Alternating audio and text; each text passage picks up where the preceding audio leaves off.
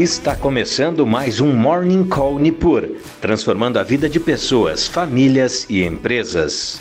Muito bom dia, meu nome é William e estamos começando mais um Morning Call Nipur com as principais notícias para o dia de hoje.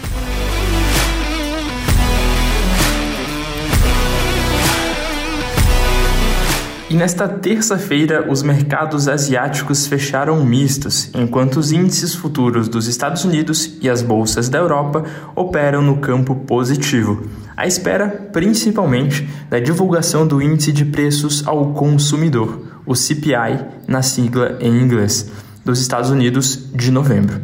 O consenso projeta uma alta de 0,3% para o indicador de inflação no mês de novembro, na comparação com outubro. Os analistas de mercado como um todo acreditam que o CPI de novembro será o principal indicador para definir o quão alto a taxa terminal do Federal Reserve precisará ir. E o Fed iniciará no dia de hoje sua reunião de dois dias e deverá anunciar outro aumento na taxa de juros amanhã. De acordo com o monitor de juros do CME Group, quase 80% do mercado aposta em uma alta de 50 pontos base nos juros.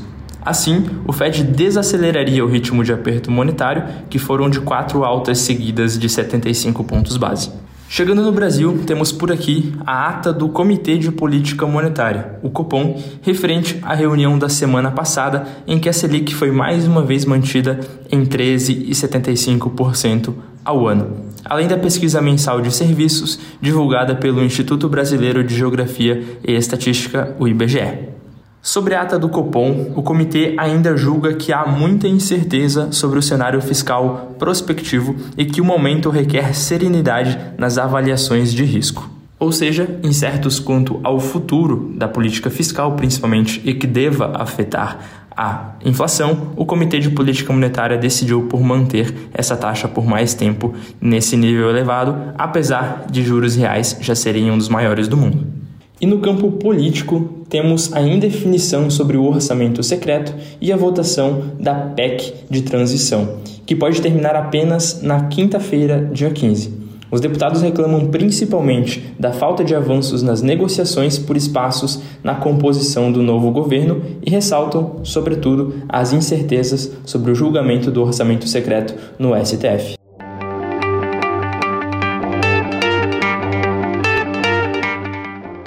Passando então por bolsas mundiais, temos os futuros americanos operando com leve alta nos seus principais índices de aproximadamente 0,3% e aguardando a divulgação do CPI no dia de hoje.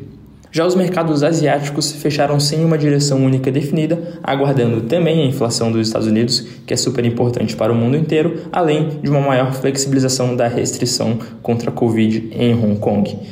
Os principais índices operaram entre 0 e 0,68%. E a Europa segue na esteira dos Estados Unidos, com seus principais índices também operando em aproximadamente 0,3% a 0,4% e aguardando os dados super importantes que devem ser divulgados no dia de hoje quanto à inflação.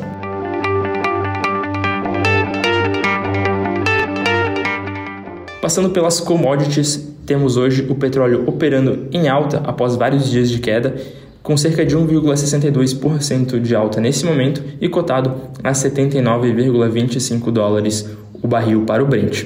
E o minério de ferro negociado na bolsa de Dalian teve uma baixa pequena, de 0,19%, e sendo cotado a 115,79 dólares por tonelada.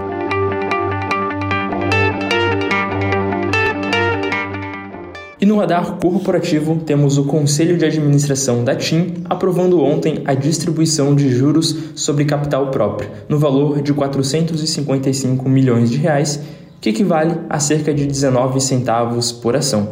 O pagamento deve ocorrer até o dia 24 de janeiro de 2023, com base na posição acionária do dia 21 de dezembro de 2022. A CEMIG efetuará no dia 29 de dezembro o pagamento de juros sobre capital próprio também, no valor de 477 milhões de reais, o equivalente a cerca de 28 centavos por ação.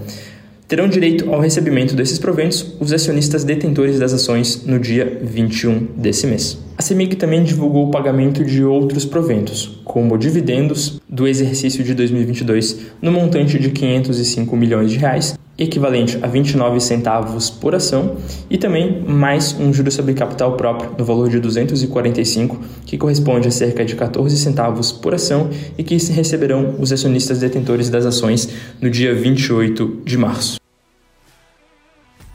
E estas foram as principais notícias para o dia de hoje. Agradeço a sua companhia mais uma vez e bons negócios.